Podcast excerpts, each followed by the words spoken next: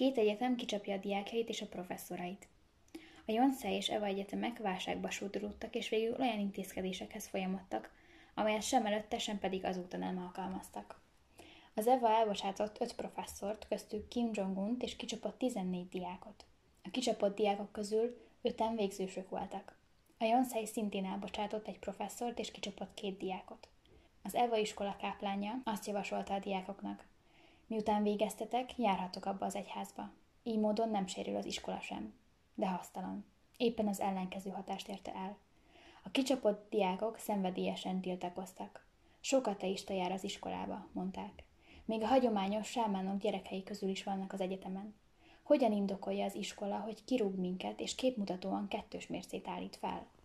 Az iskola azonban keményen tartotta magát. Egyszerűen csak megismételte álláspontját.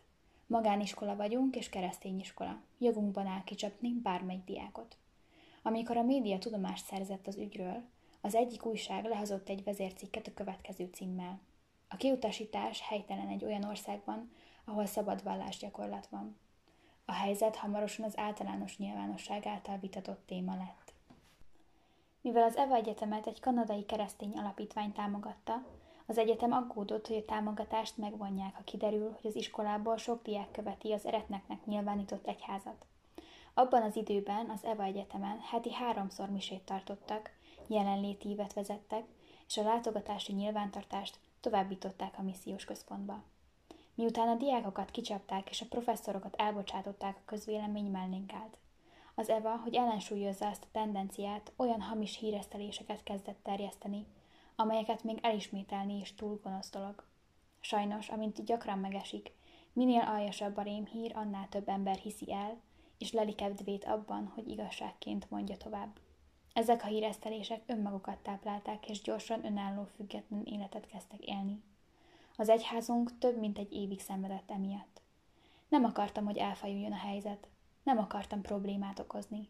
Igyekeztem meggyőzni a diákokat és a tanárokat, hogy éljenek egyszerű, csendes életet.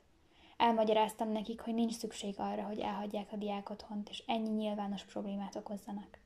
Ők azonban hajthatatlanok voltak. Miért mondod nekünk, hogy ne jöjjünk ide?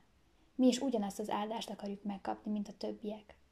Végül el kellett hagynunk az iskolát. Kellemetlenül éreztem magam emiatt. Miután kiutasították őket az iskolából, a diákok csoportosan egy imaházba mentek, a Samgak-hegyre, Szöul külvárosába. Vígaszt kerestek megsebzett szívüknek. Kirúgták őket az iskolából, a családjuk dühös volt rájuk, a barátaik nem akartak velük többé találkozni. Nem volt hova menniük. Böjtöltek, és egész nap olyan hevesen imádkoztak, hogy sírtak, és folyt az orruk. Idővel néhányan nyelveken kezdtek beszélni. Isten tényleg megjelenik, amikor az elszántság és a kétségbeesés szélén járunk. A diákok, akiket kicsaptak az iskolájukból, kitaszítottak a családjukból és a társadalomból, megtalálták Istent a Samgak-hegyi imaházban. Elmentem a Samgak-hegyre, ételt és vigaszt adtam a böjtöléstől lesoványodott diákoknak. Elég rossz az, hogy igazságtalanul kicsaptak benneteket, magyaráztam. Kérlek, ne böjtöljetek. Ha a lelkiismeretetek tiszta afelől, amit tettetek, akkor a benneteket ért támadás nem gyalázatos dolog. Ne csüggedjetek, inkább várjátok ki az időtöket. A végzős diákok közül ötöt később átvettek a Szukmieng női egyetemre, de a történteket már nem lehetett semmissé tenni. Ez az incidens fordulópont volt, és meghatározó szerepet játszott abban, hogy alapvetően negatív lett a megítélésem. Az újságok riportjaiban elkezdtek úgy írni rólunk, mintha mi hajtottuk volna végre a különféle vallásos csoportok által elkövetett összes gonosz tettet. Azok, akik a híresztelésekre eleinte csak elgondolkodtak, vajon igazak-e, most egyre határozottabban úgy vélték, igazak. Fájt, hogy ilyen tisztességtelenül bántak velem. Dühös voltam, olyan kirívó volt az igazságtalanság. Kiáltani akartam, hogy megcáfoljam, de nem szólaltam meg. Nem próbáltam harcolni. Túl sok minden mást kellett beteljesítenünk, és nem vesztegethettem az időmet harcra. Hittem, hogy ezek a félreértések és a gyűlölködés idővel elosztik, és hogy nem szabad az energiánkat arra használni, hogy túlságosan sokat törődjünk vele. Úgy tettem, mintha nem hallottam volna, amit azt mondják, csapjon a villám Szamjangmumba, vagy amint a keresztény lelkészek a halálomért imádkoznak. Azonban a híresztelések, ahelyett, hogy elhaltak volna, minden egyes nappal még elképesztőbbek lettek. Úgy tűnt, mintha az egész világ egyesült volna, hogy újjal mutogatva vádaskodjon. Még a Hungnam műtrágyagyár hűségében sem hagytam, hogy mások lássák a lábamat. A szóbeszéd pedig most már arról szólt, hogy mesztelenül táncolok az egyházban.